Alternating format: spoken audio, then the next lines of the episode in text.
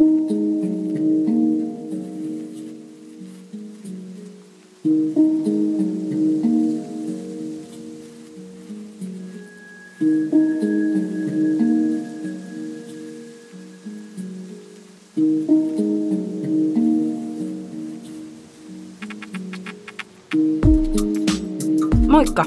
ja tervetuloa Propagandaradion 15 jakson pariin.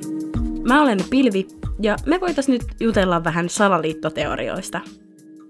Tähän jaksoon aiheeksi valikoitui tämmönen todeksi paljastunut salaliitto, johon mä oonkin jo jonkin aikaa itse asiassa halunnut perehtyä vähän paremmin. Tämän tapauksen ansiosta nimittäin on moni varmastikin törmännyt käsitteeseen gate, jota käytetään usein erilaisten tapausten ja skandaalien yhteydessä. Ja vaikka todennäköisesti sä saatoitkin jo arvata aiheen, niin mä uskaltaisin väittää, että kovinkaan moni ei kuitenkaan ole perehtynyt tähän tapaukseen kovinkaan paljon. Tai ainakaan jos ei itse vielä ollut syntynyt tuolloin, kun tämä kaikki tapahtui, eli diskon kulta-aikana 70-luvulla.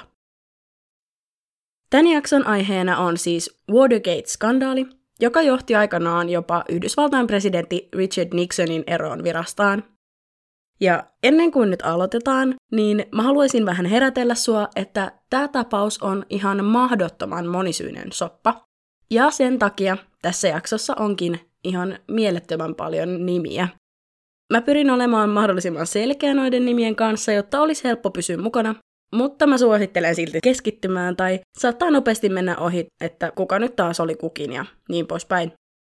Ja paljon henkilöitä tarkoittaa tietty myös monia eri asian haaroja ja tapahtumia, joten mä pyrin nyt kertomaan ne merkittävimmät tämän tarinan kannalta.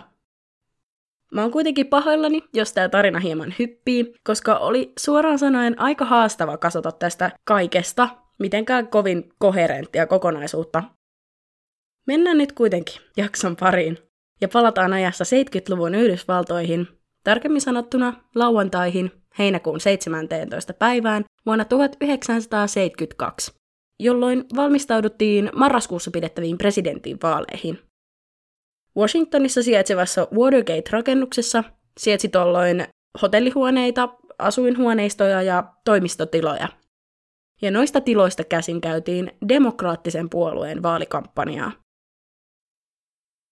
Lauantain ensimmäisinä tunteina ennen auringon nousua huomasi hotellissa työskennellyt yövartija Frank Willis, että kellarin portaikon ja pysäköintihallin välinen ovi oli teipattu auki. Tämä teippi siis esti sitä ovea lukittautumasta. Willis nappasi sen teipin irti mitään sen kummempia ajattelematta, mutta kun hän kohta taas palas, huomasi hän, että tämä ovi oli taas teipattu auki, joten hän soitti poliisille. Näitä ovia oli ilmeisesti teipattu auki useampiakin, ja ne johti kuudenteen kerrokseen ja siellä olevaan demokraattisen puolueen päämajaan. Samaan aikaan toisaalla murtojengi todella oli liikkeellä, tunkeutuen tuonne demokraattisen puolueen yleishallinnosta vastaavan Democratic National Committee-organisaation eli DNCn toimistoon. Mutta heidän huonoksi onnekseen tämän murtojoukkion vartiomiehen Alfred Baldwinin huomio oli kiinnittynyt toisaalle, ilmeisesti telkkarin katseluun, eikä hän huomannut poliisin saapumista tänne hotellille ennen kuin, no, oli jo liian myöhäistä. Tämän yövartija Frank Willisin tekemään hälytykseen vastannut poliisiauto oli muuten täynnä hippiasuisia poliiseja, sillä ilmeisesti he oli tehtävissä saadakseen kiinni muun muassa huumekauppiaita ja niin poispäin. Eli en ihmettele, jos ei ihan ensisilmäyksellä tajunnut, että kyseessä tosiaan oli poliisiauto.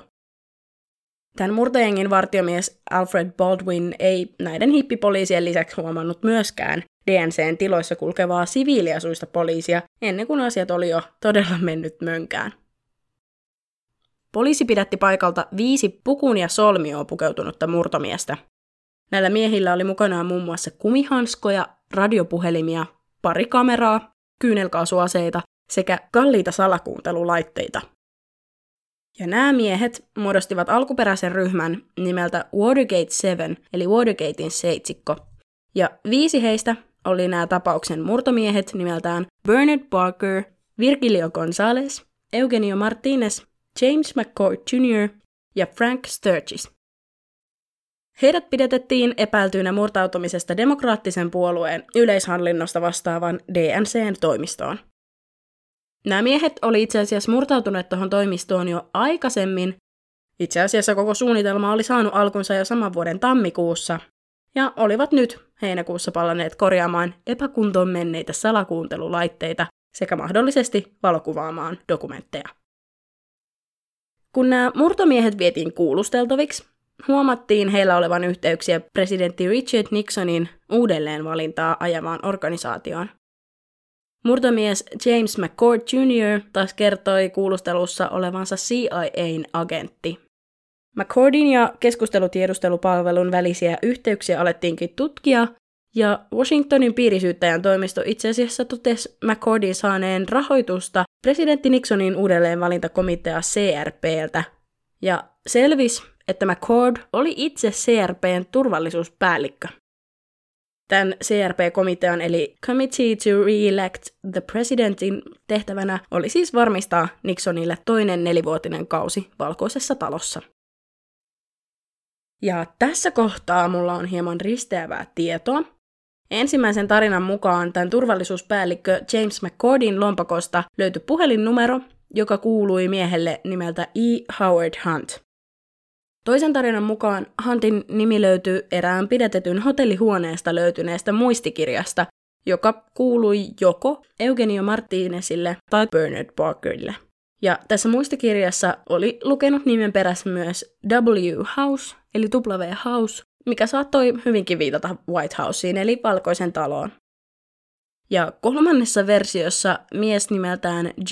Gordon Liddy olisi soittanut murtoa seuraavana aamuna CRPn, eli tämän presidentti Nixonin uudelleenvalinta ajaneen komitean varapuheenjohtajalle Jeb McGruderille kertoen, että Howard Hunt oli värvännyt nämä James Cordin kanssa pidätetyt neljä miestä, ja he olivat kaikki kuubalaisia vapaustaistelijoita.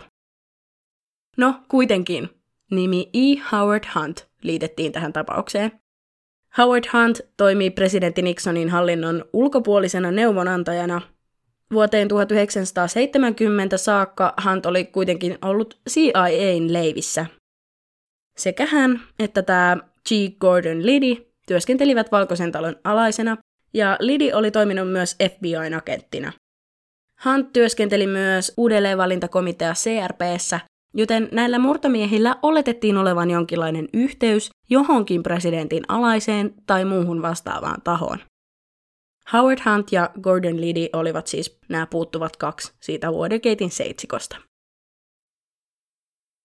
Kuten arvata saattaa, niin kaikki suuret sanomalehdet uutisoi tästä murrosta ja FBI alkoi tutkimaan tapausta – Yhdysvaltalaislehti The Washington Postin toimittajat Bob Woodward ja Carl Bernstein alkoivat tutkia Watergate-murtoa. Ja mä aion nyt tähän väliin puhua tästä heidän melko merkittävästä työstään tämän tapauksen selvittämisessä. He nimittäin etsivät näitä Watergate-artikkeleita varten oikeastaan kaiken mahdollisen tiedon tästä tapauksesta ja päätyivät lopulta tekemään aika suuria löydöksiä ja nimenomaan nämä heidän löydöksensä vahvistivat, että tämä murto todella oli kytköksissä valkoiseen taloon ja Richard Nixoniin. Ja pakko siis tähän väliin vielä selventää, että tosiaan Watergateissa sijaitsi tämä demokraattisen puolueen päämaja, ja Nixon itse edusti republikaaneja. Eli he olivat vähän niin kuin nokat vastakkain näissä vaaleissa. Näiden toimittajien etsivän taidosta kertoo myös mielenkiintoinen vyyhti, jonka Carl Bernstein selvitti.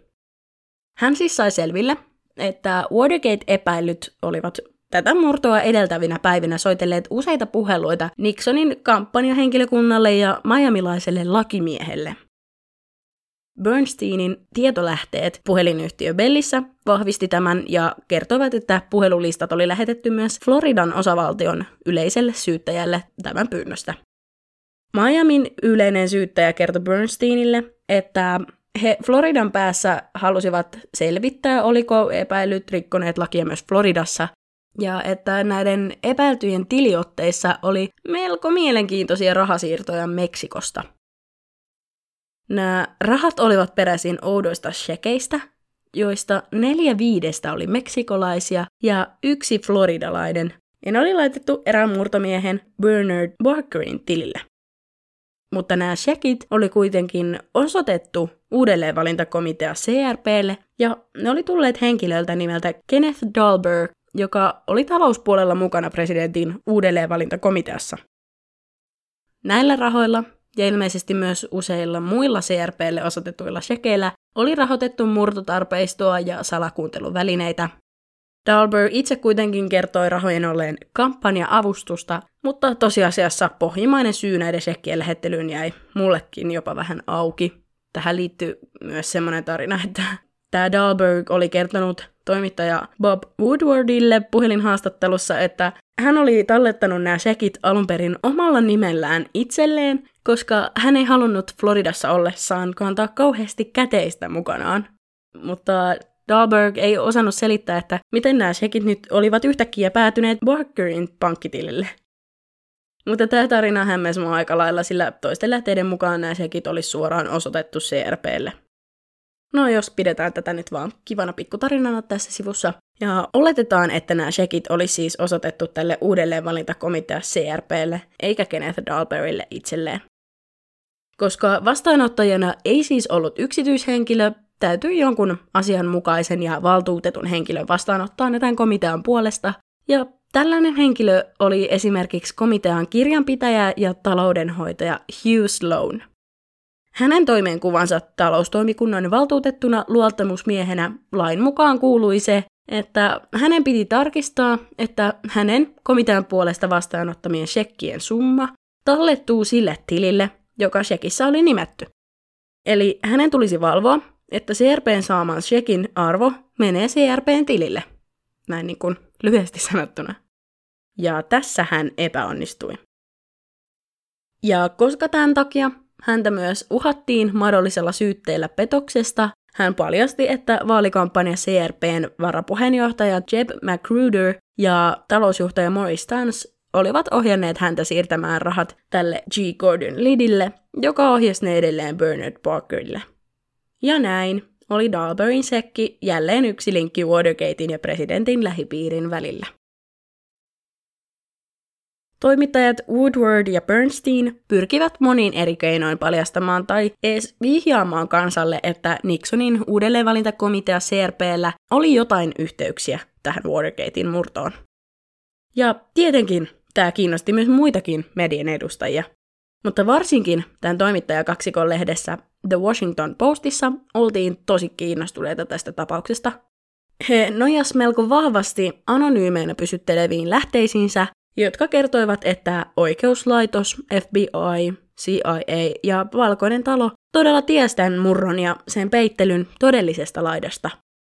Tämä toimittaja kaksikko haastatteli esimerkiksi Judy Hoback Milleria, Nixonin uudelleenvalintakampanjan kirjanpitäjää, joka siis ihan kertoi näiden varojen väärinkäytöstä ja dokumenttien tuhoamisesta. Mutta näiden toimittajien, Woodwardin ja Bernsteinin tärkein tietolähde oli kuitenkin mies, joka piiloutui nimen Syväkurkku taakse. Tämä nimi viittasi saman nimiseen aikuisviihde-elokuvaan, joka oli kuohuttanut Yhdysvaltoja tuolloin vuonna 1972. Tämä mies työskenteli korkeassa asemassa valtion hallintokoneistossa ja kykeni siksi kertomaan aika yksityiskohtaisia tietoja Watergate-tutkinnasta. Sellaisia tietoja, joita viranomaiset eivät paljastaneet julkisuuteen. Ja vastineeksi näistä tiedoistaan hän halusi, ettei hänen nimeään paljastettaisi. Tämä toimittaja kaksikko ei siis käyttänyt hänen nimeään, mutta kertoivat tämän miehen olevan tärkeä henkilö Nixonin hallinnossa, mutta että hän ei koostunut useammasta eri lähteestä. Syväkurkku muun muassa vahvisti todeksi lehtien arvailut Valkoisen talon osallisuudesta sekä sen, että Howard Hunt oli tavalla tai toisella mukana Watergatein murrossa hän varoitti Woodwardia, että FBI haluaisi kyllä tietää, mistä Woodward sai tietonsa, sillä hän kertoi toimittajalle sellaisia tietoja, joita FBI ei ollut julkaissut missään. Musta oli tosi mielenkiintoista, miten tämä syväkurkku ja Woodward viestivät toisilleen, että halusivat tavata, sillä tavan soittaminenhan ei käynyt päikseen. Kun Woodward halusi jutella syväkurkun kanssa, hän siirsi parvekkeellaan olevaa kukkaruukkua tiettyyn paikkaan. Ja jos taas syväkurkulla oli jotain kerrottavaa, hän ympyröi Woodwardin sanomalehdestä sivunumeron 20, mikä merkkasi, että hän ottaisi tätä toimittajaa samana iltana maanalaisessa pysäköintihallissa, josta oli tullut heidän tapaamispaikkansa. Woodwardille ei koskaan selvinnyt, miten tämä syväkurkku sai käsiinsä hänen sanomalehteensä, ja ilmeisesti syväkurkku viljeli vihjeitä ja johtolankoja Watergateista anonyymisti muihinkin lehtiin, esimerkiksi Time-lehteen, Washington Daily Newsiin ja muihin julkaisuihin. Syväkurkun henkilöllisyys pysyi salassa 33 vuotta, kunnes FBIn entinen apulaisjohtaja Mark Felt myönsi ollensa tietoja vuotanut syväkurkku vuonna 2005 Vanity Fair-lehden haastattelussa. Bob Woodward vahvisti tämän tiedon, ja tämä syväkurkun henkilöllisyys oli siis ollut yli 30 vuotta yksi lehdistön historian suurimpia arvotuksia. Aluksi tämän toimittajakaksikon lehtijutut vähän niin kuin sivuutettiin tai niitä jopa vähäteltiin, sillä media ei oikein osannut implikoida tällaista skandaalia. Jotkut lehdet jopa mustamaalas The Postia, jossa nämä siis ilmestyi, ja myös tosi paljon väärää tietoa oli liikkeellä. Valkoinen talo jopa yritti peittää The Postin näkyvyyttä hyökkäilemällä ja kritisoimalla tätä lehteä. Media kuitenkin lopulta käänsi kelkkansa, kun eräs murrosta tuomituista kirjoitti tuomari John Sirikalle väittäen tapauksen olevan korkean tason peitetarina ja salaliitto. Bob Woodward ja Carl Bernstein eivät pelkästään auttaneet merkittävästi tämän tapauksen selvittämisessä, vaan edistivät myös tutkivan journalismin kenttää merkittävästi. He myös kirjoittivat tästä skandaalista kirjan nimeltä All the President's Men, josta tuli bestselleri ja lopulta myös samanniminen elokuva vuonna 1976. Bob Woodward kirjoitti myös oman kirjansa The Secret Man, jossa hän kertoi suhteestaan tähän Mark Feltiin, eli syväkurkkuun, sen jälkeen kun tämä Mark Felt kertoi julkisesti olleensa se toimittajien tietolähde. All the President's Men kirjasta tuli myös vuonna 1976 jatko-osa nimeltään The Final Days, joka kertoi laajasti tapahtumista marraskuusta 73 Nixonin eron virastaan elokuussa 74 asti. Ja musta oli myös hauska fakta, että kaiken tämän Watergate-myllerryksen ja uutisoinnin seurauksena vuonna 74 oli kaikkien aikojen suurin hakijamäärä journalismiopintoihin. Itse asiassa tämä Watergate-rikos ja monia muitakin likaisia tekoja oli tehty tämän uudelleenvalintakomitea CRPn nimissä, pääosin G. Gordon Leadin ja E. Howard Huntin alaisuudessa, ja he olivat myös mukana Valkoisen talon erikoistutkintaryhmässä, jota kutsuttiin myös Valkoisen talon putkimiehiksi. Putkimiesten tehtävänä alun perin oli tutkia Vietnamin sotaan liittyviä tietovuotoja, joita hallinto ei halunnut suuren yleisön tietoisuuteen. Mutta jotta tämä aukeaisi vähän paremmin, on palattava ajassa hieman taaksepäin. Myöhemmin Watergatein murrosta seuranneiden oikeudenkäyntien aikana, eli vuonna 1973, selvisi jotain, joka oli mahdollisesti käynnistänyt koko tapahtumavyyhdin alun alkaen. Watergatein murtohan siis suoritettiin kesällä 72, mutta palataan vielä takaisin 60-luvulle ja Vietnamin sotaan. Yhdysvaltalainen sotilasalan tutkija Daniel Ellsberg, joka oli palvellut Vietnamissa muun muassa komppanian päällikkönä sekä puolustusministeriössä 60-luvun alkupuolelta alkaen, oli mukana Yhdysvaltojen asevoimille analyysejä tuottavassa tutkimuslaitos Rand Corporationissa kirjoittamassa Vietnamin sodan kulkua arvioivia huippusalaisia muistioita. Noi arvioinnit oli osa Pentagonin papereita – Näissä asiakirjoissa arvioitiin Yhdysvaltojen häviävän ja aiheuttavan paljon siviiliuhreja Kaakkois-Aasiassa, mikä oli täysin päinvastaisessa linjassa hallinnon 50-luvun lopulla annetun julkisen viestin kanssa. Vuoden 69 lopulla Ellsberg alkoi kopioida Rand Corporationin salaisia asiakirjoja, eli esimerkiksi nimenomaan näitä arviointeja, jotka hän lopulta vei New York Timesin toimittajalle Neil Sheenanille. Lehti julkisti ensimmäiset osat sunnuntaina 13. kesäkuuta vuonna 1971. Nämä paperit paljastivat muun muassa John F. Kennedyn, Lyndon B. Johnsonin ja nyt myös Richard Nixonin hallituksien valehdelleen kansalle tietoisesti. John Mitchell, nimi johon palaamme vielä myöhemmin, joka työskenteli Richard Nixonin hallinnon oikeusministerinä tuolloin, hankki julkaisukiellon näille artikkeleille. Tämä kielto oli kuitenkin voimassa vain kaksi viikkoa, eikä se toisaalta ihan kauheasti auttanut, sillä tämä Ellsberg vei nämä asiakirjat myös muun muassa The Washington Postiin ja 17 muuhun lehteen. Tämä asia meni lopulta korkeimpaan oikeuteen asti ja New York Times sai 30. kesäkuuta luvan jatkaa näiden artikkelien osien julkaisua. Ja vaikka he ei paljastaneet lähdettään, niin Ellsberg silti piileskeli varmuuden vuoksi 16 vuorokautta. Tämän ensimmäisen osan tultua julkisuuteen silloin 13. kesäkuuta huolestui Nixon omasta selustastaan presidenttinä välittömästi ja tämän seurauksena perustettiin Valkoisen talon putkimiehet. Ja Ellsburyä vastaan aloitettiin kunnon mustamaalauskampanja. Vasta vuoden 73 Watergate-oikeudenkäynneissä selvisi, että nämä putkimiehet oli jo ennen tämä Watergatein murtoa 3. syyskuuta 71 murtautuneet Ellsburyn terapeutin Louis Fieldingin toimistoon etsien tämän Ellsburyn papereita. He löysivät kyllä Ellsburyn kansion, mutta niistä ei ilmeisesti ollut heille mitään hyötyä, sillä sieltä ei löytynyt mitään, minkä avulla he olisivat voineet asettaa Ellsburyn huonoon valoon julkisuudessa. Tämä operaatio oli nimeltään Hunt slash Liddy Special Project Number One. Ja näitä spessuprojektejahan tuli sitten ihan pari sen jälkeenkin. Ellsberg itsekin sai kuulla tästä murrosta vasta silloin vuonna 1973, ja hän sai omasta toiminnasta lopulta syytteen vakoilusta, varkaudesta ja salaliitosta. Mutta siinä oli nyt se alkuperäinen syy, jonka perusteella perustettiin Valkoisen talon putkimiehet-ryhmä.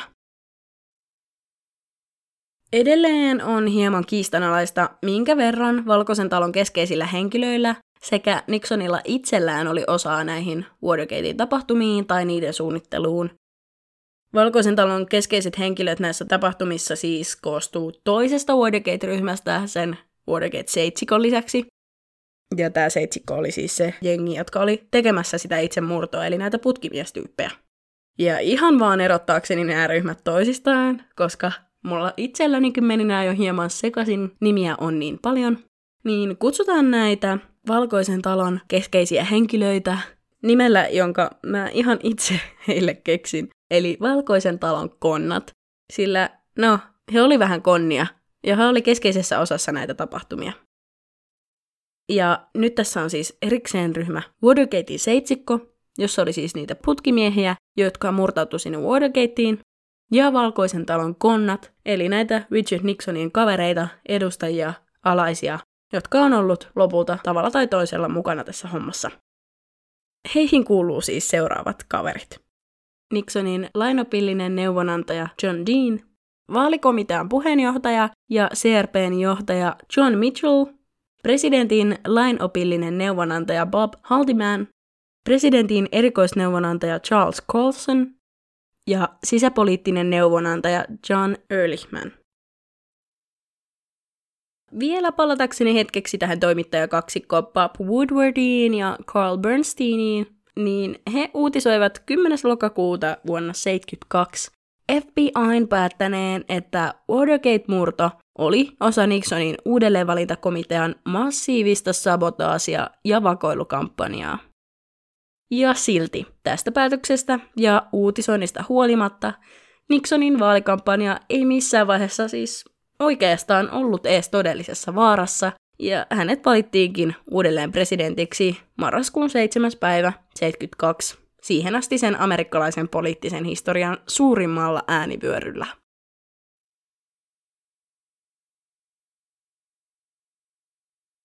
Tammikuussa 73 Watergatein seitsikko, eli Bernard Barker, Virgilio Gonzalez, Eugenio Martinez, James McCord ja Frank Sturgis eli nämä murtomiehet, joutuivat tuomiolle yhdessä G. Gordon Lidin ja E. Howard Huntin kanssa, jotka olivat siis suunnitelleet sitä murtoa, mutta eivät olleet mukana itse murrossa.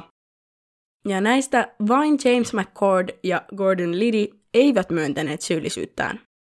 Kaikki seitsemän kuitenkin tuomittiin murtautumisesta, salakuuntelusta ja osallisuudesta salaliittoon. Kun selvisi, että Watergatein murrolla oli yhteys presidentin uudelleenvalintakampanjaan, kasvoi siis nämä tutkimukset oikeudenkäynnin ja tuomion jälkeen entisestään. Tämä tutkinta siirtyi senaattori Sam Irvinin harteille, kun hänen johtama komiteansa perustettiin tutkimaan Watergatea. Maaliskuussa 1973 Nixon suunnitteli uuden salaliiton, peitetarinan peitetarinalle, joka laitettiin käyntiin näiden valkoisten talon konnien kanssa maaliskuun lopussa.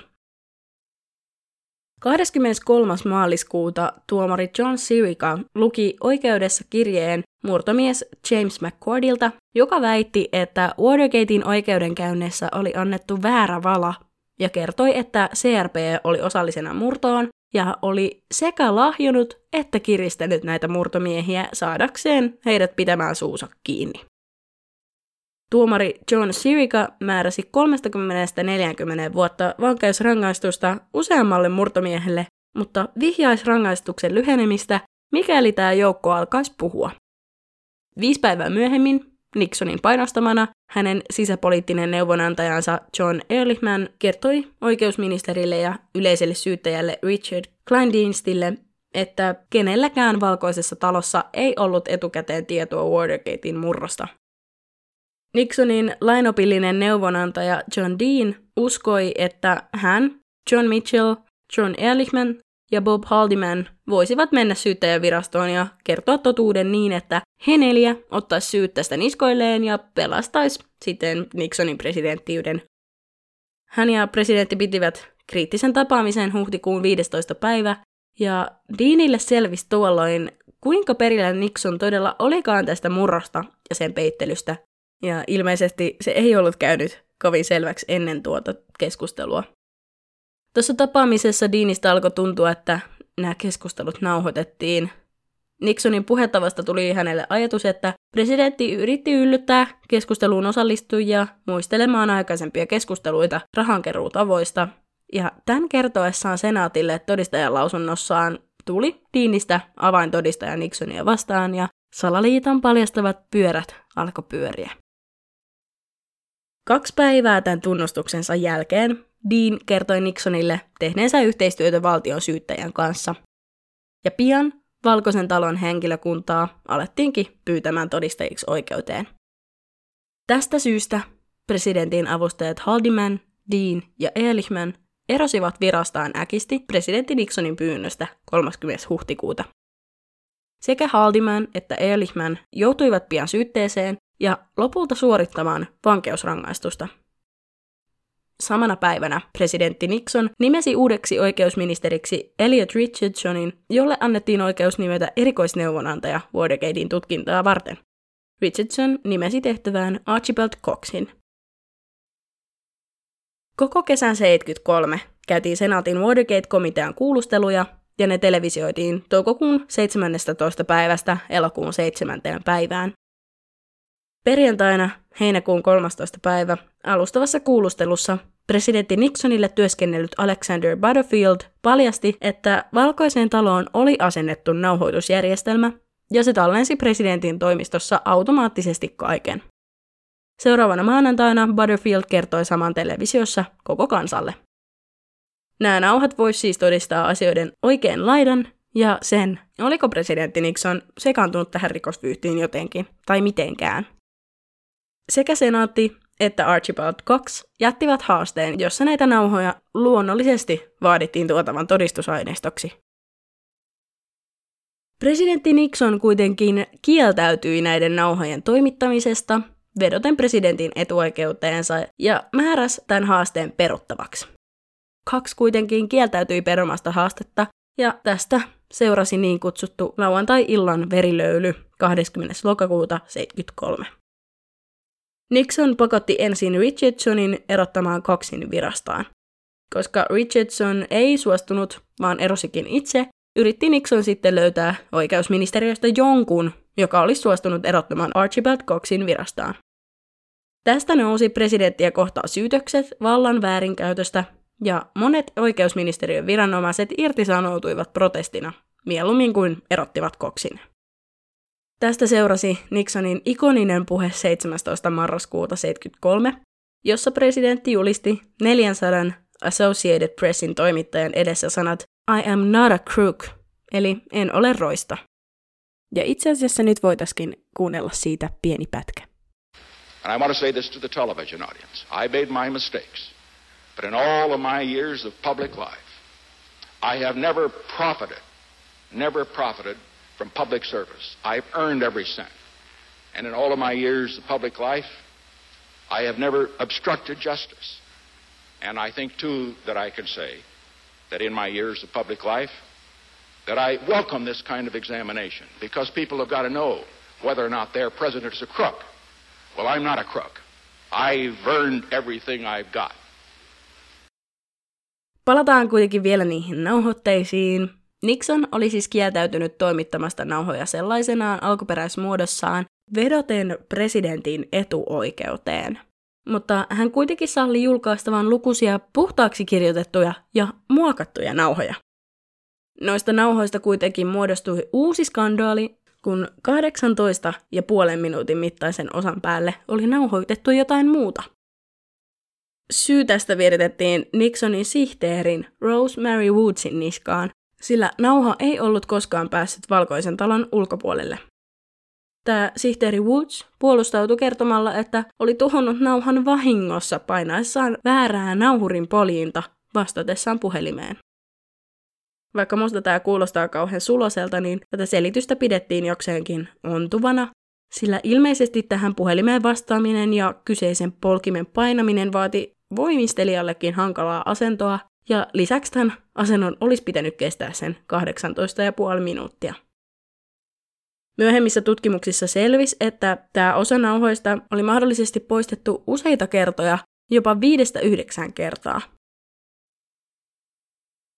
Tämä nauhakiista meni jopa Yhdysvaltain korkeimpaan oikeuteen, jossa Nixonin etuoikeus presidenttinä todettiin pätemättömäksi 24. heinäkuuta 1974.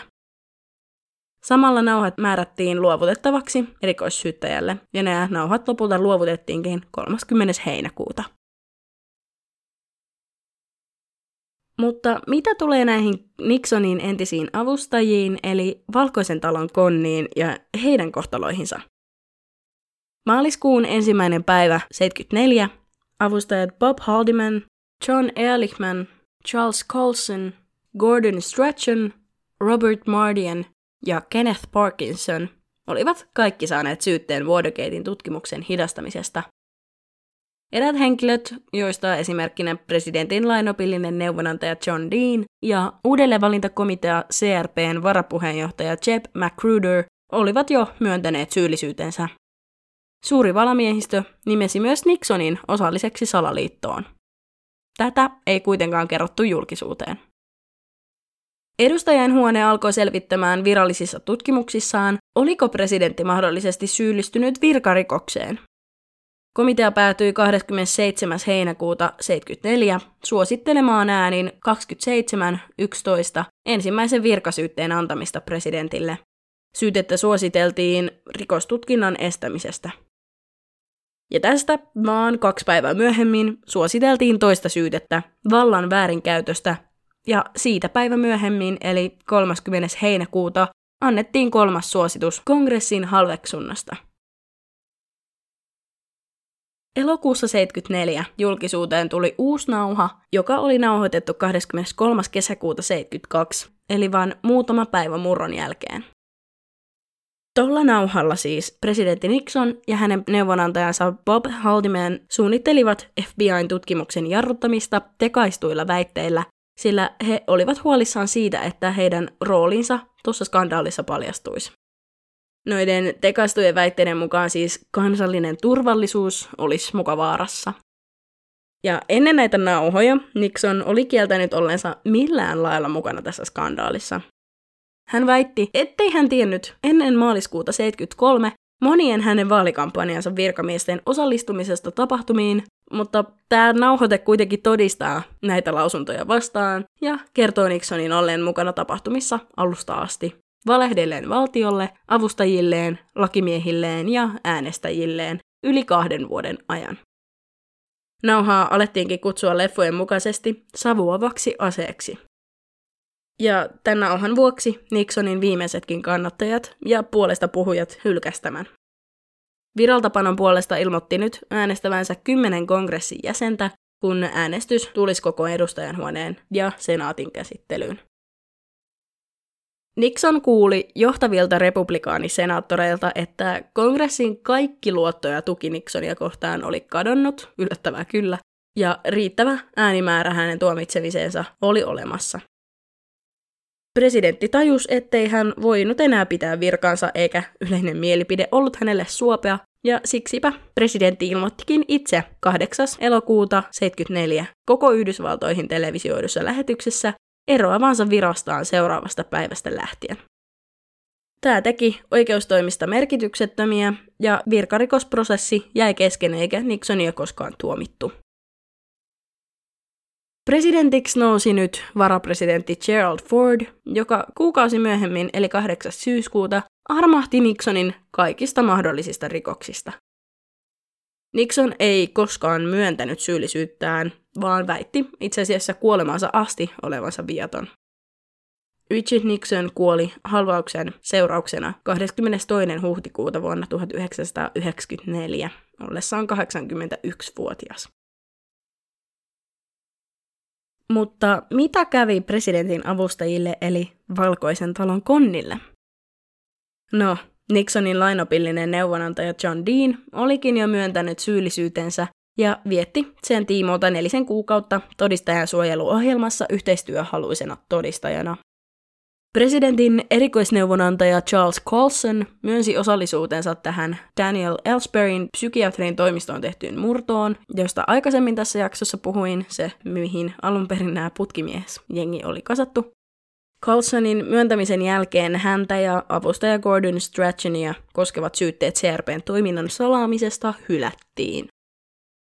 Loput näistä konnista päätyivät oikeuteen lokakuussa 74 ja seuraavan vuoden tammikuun ensimmäisenä päivänä kaikki paitsi Kenneth Parkinson todettiin syyllisiksi. John Mitchell istui tuomiotaan noin 19 kuukautta, eli hieman yli puolitoista vuotta. G. Gordon Liddy, Valkoisen talon ja FBIn alainen, kärsi tuomiotaan neljä ja puoli vuotta. Nixonin avustaja Robert Mardian sai valitustuomioistuimelta uuden oikeudenkäynnin vuonna 1976, jonka seurauksena hänen syytteensä hylättiin.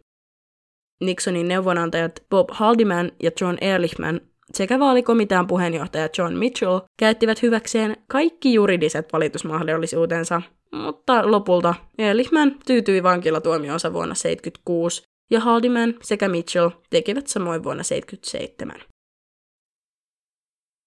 Sen lisäksi, että Watergatein seurauksena Richard Nixon erosi virastaan ja muutamat avustajat tuomittiin vankeusrangaistukseen, seurasi Watergate-skandaalista paljon muutakin. Epäsuorasti nämä tapahtumat johti useiden uusien lakien säätämiseen, joilla muun muassa muutettiin kampanjoiden rahoitustapoja, myös tiedonvapauslakia ja hallituksen työntekijöiden rahoitusseurantaa koskevia lakeja säädettäessä oli Watergatein vaikutuksen nähtävissä. Näiden tapahtumien seurauksena ymmärrettävästi joukkotiedotusvälineet alkoi uutisoida poliitikkojen tekemisestä paljon aggressiivisemmin ja toimittajat ehkä jopa kyynistyivät politiikan suhteen.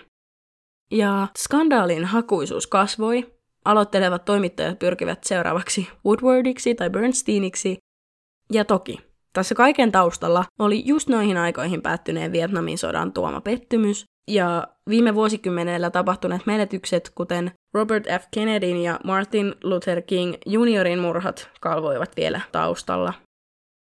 Watergatein vaikutukset on nähtävissä edelleen nykyisessä puhekielessä.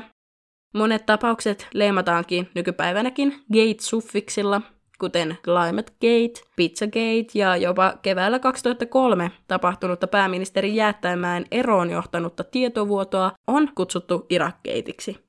Ja musta tuntuu, että mä käytän tätä itse myös ihan tavallisessa arkikielessä. Tavallaan myös siis ihan jopa tajuamattani, mihin tässä viitataan.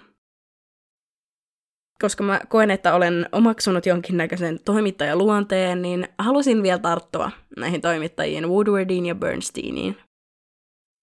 He oli avainhenkilöitä tämän tapauksen ratkeamisessa, ja mä tajusin tätä jaksoa kirjoittaessani, että sama tilannehan on ihan vastikään käynyt Suomessakin. Ja mä viittaan tällä tietysti huumepoliisi Jari Arnion tapaukseen, jossa Helsingin Sanomien rikostoimittajat Minna Passi ja Susanna Rainbow paljastivat ton melkoisen rikosvyyhdin. Musta on ihan äärimmäisen hienoa, että tutkivalla journalismilla voi parhaimmillaan olla näin merkittävät seuraukset. Ja kuka tietää, mitä olisi tapahtunut, jollei näissä tapauksissa nämä huipputoimittajat olisi lähteneet selvittelemään tätä asiaa ollenkaan. Tai jollei he olisi saanut vaikka selville näin paljon merkitseviä asianlaitoja. No kuitenkin nämä Woodwardin ja Bernsteinin alkuperäiset Watergate-tiedostot, kuten heidän muistiinpanonsa, pöytäkirjansa ja muu materiaali, on mun käsittääkseni nähtävillä edelleen Texasin yliopistossa. Ja mikä tässä koko Watergate-murron ja sitä seuranneen peittelyn tarkoituksena oli? No, perimmäinen motiivi ei kai koskaan ole ihan täysin selvinnytkään, tai ainakaan kukaan ei ole sitä halunnut suoraan sanoa, Toisaalta alkuperäisenä motiivina voidaan ehkä pitää niitä Daniel Ellsbergin vuotamia Pentagonin papereita Vietnamin sodasta, joiden tuomia seurauksia Nixon halusi välttää. Toisaalta siinä saattoi lähteä niin sanotusti lumipalloefektinä koko touhu leviämään oikein huolella käsistä, mutta toisaalta vuonna 2013 julkistetuissa tiedostoissa Gordon Lidin oikeudenkäynnistä kerrottiin, että neljä viidestä Watergatein murtautuneesta putkimiehestä todisti oikeudessa, että heille kerrottiin operaation etsivän todisteita, joiden mukaan Nixonin kanssa kilpaileva demokraattinen puolue ja heidän kampanjansa olisi saanut rahoitusta Kuuban hallitukselta. Pitkään uskottiin, että tämän murron todellisena kohteena olikin demokraattien puheenjohtaja Larry O'Brien ja hänen salakuuntelunsa, mutta tätä ei ole siis koskaan vahvistettu. Mä toisaalta uskon, että tavalla tai toisella tässä olisi päämääränä voinut olla myös ihan vaan se, että saadaan mahdollistettua Nixonille jatkokausi presidenttinä. Ja siis varmasti tämä onkin ollut siellä niin kuin taustalla, mutta mä näkisin, että tässä olisi myös mahdollisuuksia ihan päämääräiseksi motiiviksi. Eli ei yhteinen hyvä, vaan pienen porukan itsekäs päämäärä, ketään yhtään väheksymättä tai paheksumatta. Mutta tässä vaiheessa pitää vielä siis sanoa, että mun käsittääkseni hän Nixon ei itse koskaan kuitenkaan määrännyt tätä murtoa Watergate-rakennukseen. Sen takana oli tämä CRP, joka kulki myöhemmin nimityksellä Creep, mikä musta toisaalta sopii melko hyvin, Nixonin jengi oli kuitenkin valmis menemään niinkin pitkälle kuin laittomiin ja rikollisiin toimiin saadakseen haluamansa, oli se sitten se oman virkansa varmistus Nixonin jatkokauden turvin tai sit ei. Eihän tämä ole siis hyväksyttävää, että korkeimmassa hallintoelimessä jengi on ihan valmis laittomuksiin oman edun tavoittelussa. Ja jo tämä kertoo jotain siitä, kuinka ihmiset on valmiit uhraamaan oman maineensa ja luotettavuutensa ja näiden lisäksi myös luoton koko ammattikuntaan ja niihin ihmisiin, joiden kansan tulisi voida luottaa kaikista eniten. Ja totta kai, tämän kaiken hintana oli siis menetetty luotto virkamiehiin ja poliitikkoihin. Toisaalta musta taas on hyvä, että ihmisten silmiä vähän availlaan sieltä sumuverhon takaa ja haastetaan välillä myös jotakin meille itsestään selvää. Toisaalta musta jossittelu on melko turhaa, mutta toisaalta tässä tarinassa pienikin muutos olisi voinut johtaa aika isoihinkin seurauksiin. Ja siksi on ihan mielenkiintoista pyöritellä vähän eri skenaarioita. Mitä jos Watergatein yövartija Frank Willis ei olisi huomannut niitä teipattuja ovia ja murtomiehiä, tai tämän murtojengin vartiomies Alfred Baldwin olisi ehtinyt varoittaa heitä ajoissa, ja mitä jos nämä putkimiehet olisi saanut suoritettua tämän murtokeikkansa loppuun? Mitä jos tämä toimittajakaksikko Woodward ja Bernstein ei olisikaan kiinnostunut Watergatein tapauksesta yhtä innokkaasti? Tai mitä jos he ei olisi saanut yhtä merkitseviä tietoja esimerkiksi siltä syväkurkulta?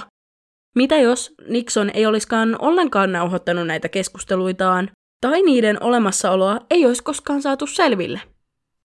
Ja lopuksi, mitä jos Nixon olisi vaan tunnustanut ja pyytänyt anteeksi?